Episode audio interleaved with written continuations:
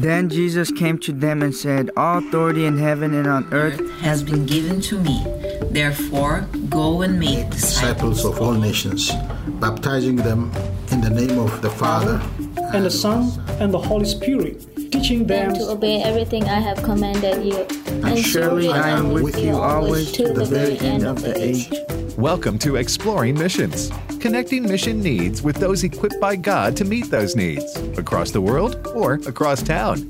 And now, the host of Exploring Missions, Bert Harper. You know, you can ask the question what makes a good church member? Or, you know, how do I become a good church member? I, you know, I think the question is Am I a follower of Jesus Christ? And in doing so, membership will come and take its place. Nathan, being a follower of Christ is more than walking an aisle, being baptized, or, or as a child, you know, being sprinkled and, you know, christened and all of that. Being a follower of Christ is really a change of life. The Bible makes it plain that once we come to Christ, we're a new creation in Him. Yeah, absolutely. And, you know, that new creation uh, has to grow and it has to um, continue to, um, like every day, you know, die to self, but also um, live in that resurrection of Jesus. And learning how to do that is as we follow Jesus is discipleship. And, and it's important to also, we, we, we, we're bad here in the U.S. to forget that it's not about it's not an individual it's not an individualistic faith. You know, it's it's about us. It's not about just me. It's about us. And so when you talk about a being a church member, um, you can't be a member by yourself. You know, you, you're a member with people. You're, you're a part of a, a body, part of a group, part of a family. So that's always important to keep in mind when it we is. talk about that. You've you've been a part of several churches on staff and everything. Can do you know the difference between those people that are serving the Lord with gladness and those that are just kind of, well, this is my responsibility. I got to do it. Is there a difference? Oh, there's there's there's definitely a difference. And uh, here's the thing: when when you're not a um, joy filled follower of Jesus, and you're a part of a church, um, you may not know it or not. I don't know if you do you might not recognize it in yourself, but everybody around you recognizes you're missing out on something. well, this discussion has brought us into the introduction to our guest today on Exploring Missions. It's Dr. Terry Cottrell, and he has written a book recently, The Secret of Being a Happy Church Member. Now, I want to tell you, happy church members. I've experienced some unhappy ones as well, you know and uh, I just try to keep them away right before I go to the pulpit. You know, to be honest, you know, keep keep that complainer away that it's too hot or too cold or whatever. And uh, but there are some secrets to it, you know, and uh, and so Dr. Terry Cottrell is our guest, a friend, uh, pastor. How many years, Terry? 44. 44 years. And he was my pastor for uh, a few years. Now, I wasn't a good church member as far as attendance was concerned because I was. But you were happy. I was happy, you bet. Yeah. I was I was out preaching and teaching in other churches and interim. And, but where my membership is, Terry was the pastor and recently retired from there. You really retreaded, didn't you? Yeah, I hadn't quite figured out what retirement means yet, but I'm still working on that. Yeah, well, you and your wife, Dale, uh, three daughters. How many mm-hmm. grandchildren now, brother? Uh, nine. Nine grandchildren. He's beating you. He is. He's way ahead of me. Well, way to go. And I've done my part, so I, you, I can't you, say It is finished. well, it is good to have you today, and we're excited about it. Tell us what brought about you writing this book. Over 44 years, I saw uh, some things about people being happy. And to be frank, it comes from the Bible uh, where Jesus took his 12, paired them up in twos, and sent them out. Uh, they were skeptical. They were a little scared. You could tell by reading the passage. But when they came back, the Bible says they were full of joy and excited and rejoicing.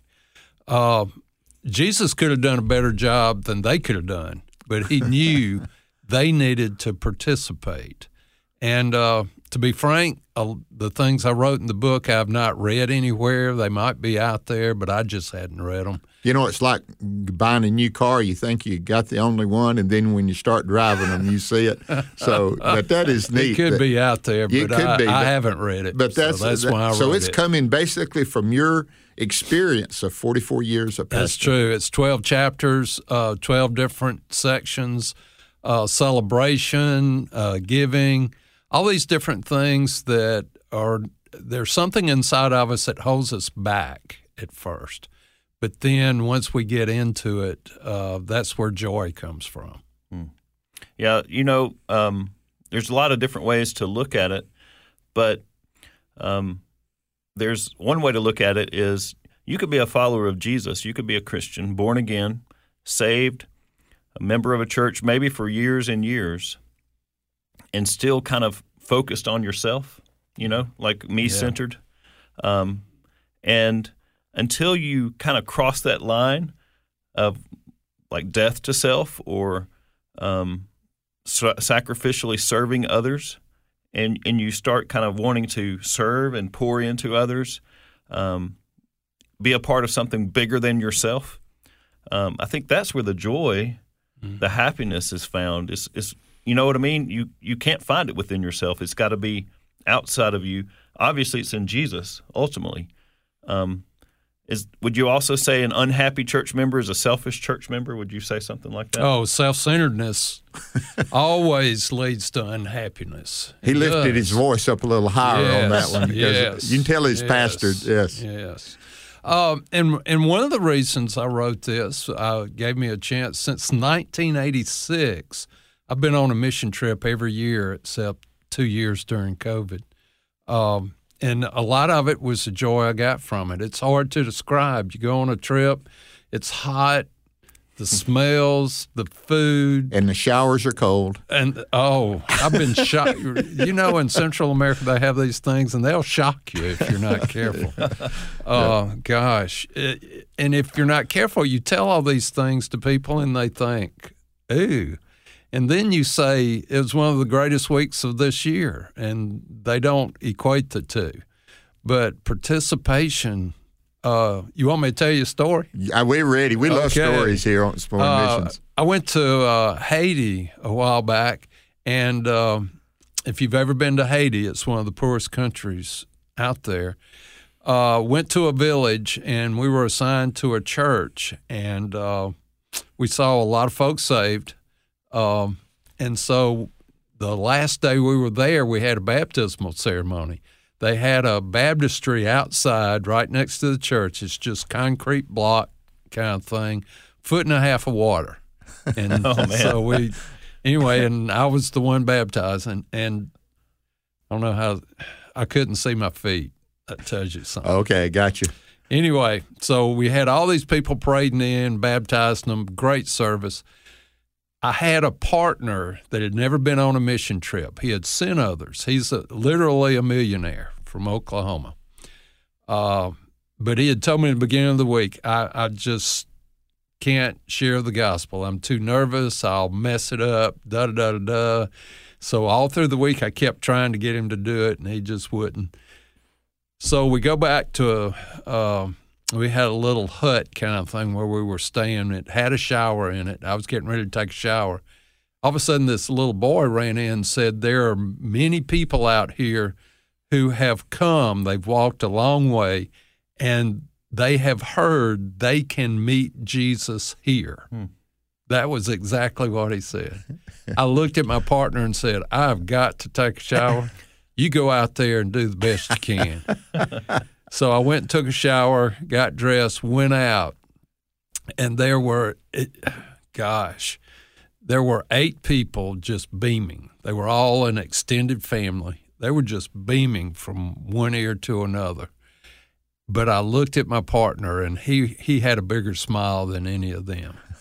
and he had led eight people to Jesus. Amen. And he turned to me and said, This is the greatest day of my life. Yeah.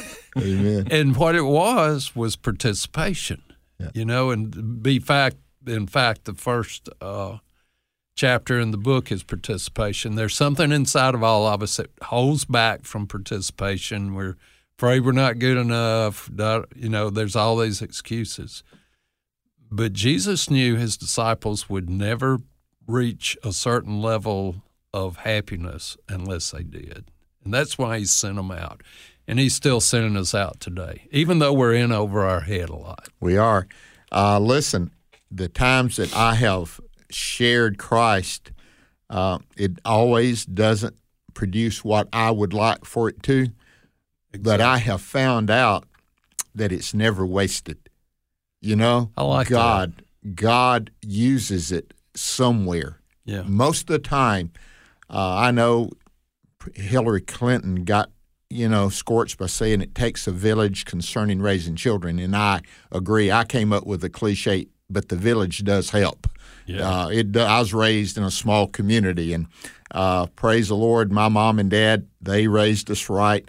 But at the same time, I had those others outside of my family that contributed, and it blessed me. Mm-hmm. But in a church, you know, usually it takes more than one witness to reach someone. Mm-hmm. You know, sowing the seed, watering, and you never know when it's going to happen. But when it comes about that that person comes to Christ on your watch, it it energizes and makes a big difference.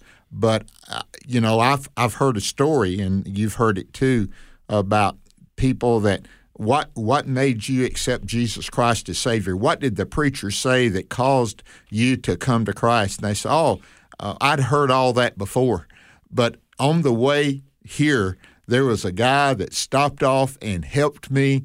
Uh, they they helped me with my vehicle. They've helped me with my house a, a group of people came from uh, eight days of hope and and they repaired my house and then when I went to church, I asked Christ into my life. Exactly. That's is that the community and that's what we share together, isn't it, guys? It is. It really is. You know, I had uh, my first church was Northeast Ohio, and uh, oh my goodness, we had a guy that was chairman of deacons for twice while I was there, but he he wasn't saved till way later on in life. And uh, what happened? His five year old daughter started after him. And what he would do, he would take his daughter and wife to church, drop them off, and come back and pick them up.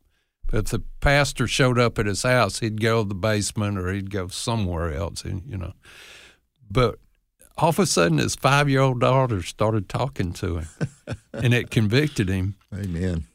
And all of a sudden, one Sunday, instead of dropping him off, he went inside. And I love this story. Halfway through the sermon, he just walked down the aisle. And the preacher stopped and looked at him and said, Cal, what can I help you? And he said, if you'll be quiet, I need to get saved. so they just stopped the service right then and had the invitation. A lot of sermons but, would, would yeah. be shorter if somebody was saved yeah, every yeah, yeah. yeah. But obviously it wasn't the sermon. It was his five year old daughter talking to him and going over the plan of salvation and all those kind of things. Yeah, you know, we're, we're talking about sharing the good news of Jesus and whether that is seen as quote unquote successful or not in, in the results that we're looking for. Um, we can be happy when we share the gospel. Even Jesus used that word. You know, happy are you when you, or even persecuted when you, when you share the good news of Jesus and you're rejected, or you're, um, you know, persecuted in some way because of that. Um, you could still be happy. So it's like um, the the the the preaching the gospel is you know, that we do want to see fruit, but the fruit can be within us as well. We can, yes. we can, we need to hear ourselves preach the gospel. You know, we do, and when we see that and hear that, it makes a difference in other people's lives. Our guest today is Dr. Terry Cottrell. He's written a book, The Secrets of Being a Happy Church Member. How can people get this book, Terry? It's on Amazon. It is on Amazon. Mm-hmm. Surprise, surprise. Yes. Isn't that amazing? Every, if you need it, go to Amazon, and that's what it go. is. But again, he says it's 44 years of pastoring, writing this book and sharing experiences and what he's learned. Well, tell us a little bit about the secrets. I know participation is one, but I heard something about giving. Is that Now, listen, uh, you're touching a, a subject that a lot of folks don't want to talk about, Terry. You mean happiness in giving? Yeah, yeah. You know, the Bible says it's more blessed to give than to receive. Uh, that doesn't. I remember as a kid hearing that, thinking, "Nah, that's nah." but it's true. It's true, and the only way to find out is to do it. Uh, golly, there's a passage, and I allude to it in Deuteronomy that is real strange. You don't hear sermons on it because we probably don't trust our people with this passage. But it basically says that if you live too far away to bring your tithe to a house of worship, and back then they brought sheep and, you know, they had to herd something there, to sell it, what you would give as your tithe, take the money and have a feast. Yeah. Is that not amazing? Yeah. It is. But what it is, he wants us to have the joy of giving. And the closest thing to it is having this feast and having people. sharing. But it it's it. not quite as good as being able to give. You know, you read in the Old Testament when they gave for the tabernacle. Moses had to tell them to stop because they were having so much fun giving, but they had more than they needed. The temple, they gave over a billion dollars in one day. Mercy. But they enjoy, they celebrated when they gave it. You know, um, when we get our hearts to understanding, it feeds us when we give. Yeah. Uh, and then you see God work. Can I tell another story? Love stories. Okay. Uh, one of the things that happens, like when you participate, go on mission trips, and anything God calls you to do, and you do it, and you get over the hump and do it, He shows Himself. Uh, I went to Brazil several years ago to Sao Paulo, and uh, had, was assigned a church. There were 20 churches we were involved in and uh, we saw a lot of good things happen. Uh, and they provided, they fed us. They had a lady that took off work for a week and cooked for us and fed us. A few years later, I went to Montes Flores. I'm probably not saying that right, but it's 450 miles north of Sao Paulo. And uh, doing the same thing, we'd go to people's houses, share the faith, and that kind of thing. We went one day to a family of three mother, father, uh, about a 12 year old daughter. We had talked for about 10 minutes, and finally, we had a translator. But uh, the wife looked at her husband and said, If you're not going to tell him, I'm going to. And I thought, What is this going to be? She said, Did you go to Sao Paulo several years ago? I said, Matter of fact, I did. She said, Were you in this church? She named it. And I said, Yeah. Do you remember the woman who cooked for you? And I said, I always remember the woman who cooks for me. She said, That is my husband's sister. Oh, well. And this guy had How never. far away? Now, how far away? 450 miles. 450 miles. Both of them, there were about 20 churches involved, but I happened to be in the right church both times. This guy was not saved. Hmm. And when I looked at him and said, Oh my goodness, God's telling you something. And you know what he said? He sure is. and so all three of them got, um, and it, you know, in third world countries, they'll get down on their knees. Oh, man. Amen. And, but it just reaffirmed to me he's out there. He's moving. He's working. In the midst of the mess we see, he's still there. So, um, you've been pastor. You've pastored for 44 years. You've been on multiple uh, short-term mission trips. Yeah. Can, I, this is kind of might be hard. I don't know. Can you name maybe how many states that you've pastored in, and how many different countries you visited? along the way? States one, two, three. Uh, I bet I name them Ohio, Alabama, and Mississippi. That's it. Yeah. That's it. I knew, so I know them well. 20. I don't know. Okay. Now, some of them obviously more than once. Yeah. Everything. I've been to Cambodia twice. Uh, gosh, Belize three or four times. Yeah. Uh, yeah. Well, I want to ask you one more thing, and that's um, hospitality. And the thing that really caught me in third world countries, especially Honduras and Nicaragua, that I spent time in, is the hospitality that those people show. Even lost, even those that are unchurched, lost, th- their their culture is hospitality. And honestly, if we could learn that in in our culture, United States culture, more than we do, I think we would have happier church members as well. You know, the classic, Bert, was Ukraine. I went there in 93, three years after the Iron Curtain fell. And these people, for what, 70 years, had been taught there is no God, the United States is your enemy. I mean, all those kind of things. When I got there, I was a little apprehensive. Went to a little uh, village named Rakitna outside of Chernovsky. And uh, the principal found I was there. She came and got me, took me to the school. And I made it very clear that I'd talk about America, but I wanted to talk about Jesus too. That was not a problem whatsoever. Um, I mean, we were in a church where if you were a male over 40, you had spent time in Siberia because you were a male in that church. I mean, that was your crime. I mean, these people Paid the price. paid the price. But as far as receiving us, oh my goodness, they. Uh, I think the classic was they built a new outhouse for us, knowing we were coming. anyway, it was uh, it was special. Yeah, one of the trips that we went on to, to Nicaragua, uh, you know, we took some guys there that could do many things, and one of the asked, they were asked two guys to build an outhouse. Yes. and it was you know Yes. their privilege to do so. But when you go on a mission trip, you better be ready to be a little bit versatile, hadn't you, Nathan? Oh, Flexibility a is the key. A lot, yes, flexible. That's it. Yeah. So My um, girls hate that word. I shouldn't say that, but they've grown up and they're flexible. Nathan, you know. So, um, you as a pastor, um, you know, part of your part of your responsibility is to is to lead the people, serve the people, lead the people.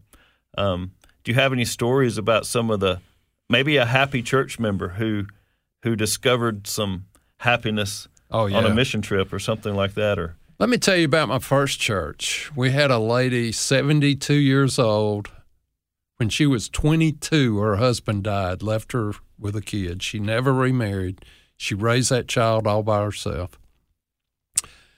Didn't have a lot. Uh, she came and joined our church because uh, we were very close to her, but uh, she lived in what I call the projects. I mean, it was an apartment building, uh, government subsidized. Uh, somebody came out of there every weekend, shot or beat up or something. It seemed like, uh, but she it was the best she could do. Uh, she uh, came to me one time and said, "You know, I've got arthritis. I can barely drive. Is there anything I can do?" And I said, "I don't know. Let's pray." She came to me. We we had nominating process. Couldn't think of anything for her to do. She came to me and said, "There's assisted living right down the road from me. Do you think I could do a Bible study there?" I said, "Well, sure." She said, "But I've never done a Bible study." I said, "Well, I tell you what. Let me go ask first. And the director said, "Sure." So she grabbed me and said, "You come do the first one, because I don't know what I'm doing." So I went in. And when I got through, she said, I could have done better than that. and she kicked me out. Four weeks later, she gave the plan of salvation and had four of them respond. And she just took off. She did. Uh, to say the least, she was excited. She was happy. And speaking of giving, this blows my mind. She, uh, we had a couple that gave 37% of our income. This was a church start. She uh, and they left. We built a new building, and anyway, they were gone. So our finances were not real good. The uh, Treasurer got up one Wednesday night and just gave a report and said, "Here's where we are," and we were several thousand behind. The next day, he called me and said, "Somebody's given enough. We're even now." And I don't know why. I just knew it was Miss White. I went to her apartment, and her finger bent about three different directions at once. I told her, We can't take your money. We're supposed to help widows and orphans. She pointed at me and said, I didn't give that money to you. I gave it to God. Sit down and be quiet. and even though I was in Northeast Ohio, I said, Yes, ma'am. Yes, ma'am. And you know what happened right after that? She found an apartment complex for senior adults, brand new. On the floor were four ladies she had graduated from high school with. And it was cheaper than the dump she was in. you know, and I, I remember thinking, God's taking care of his own here. Yes, he is. He has done it many times. Yes. Again, our guest today is, is Dr. Terry Cottrell, re- written the book, The Secrets of Being a Happy Church Member. You can do it by going to Amazon and list, we haven't got a lot of time, list some of the other qualities. Uh, we, we know that giving is one of them, participation is one of them. What are some more? Uh, celebration. Celebration's one of them. Uh, there's something about celebrating with other people that feeds us. We know that at football games. oh my goodness. There's something about being in a stadium full of people cheering for you that there's a home court advantage. We understand. Well, there's that's true here too. Um, one of the things uh, is um, I wrote in there a whole chapter on music. Uh, music is huge in the Bible, and uh, music yeah. touches your heart in ways that nothing else will. And being around good music, not just at church, but uh, a lot of places. Um, gosh, having good Christian fellowship. Oh, man, fellowship. I remember being at Blue Mountain College, Dr. Travis would say, James Travis say, fellowship is two fellows in the same ship, rowing the same way, you know? so that is good. Well, Terry, thank you for being with us. And uh, we pray that God would continue to adjust you to quote what retirement is. I'm not sure you'll ever find out, brother. Well, when you find out, you let yeah, me know. well, I, okay. I'm going to keep on going. Nathan, There you go. uh, we want to be joyful and let that joy work out into happiness in our life, don't we? Amen. And you know, we ultimately that's found only in knowing Jesus. And uh, as we uh, follow Him out of our self-centeredness into participation in the life that He has for us. Thank you again for listening to Exploring Missions here on AFR.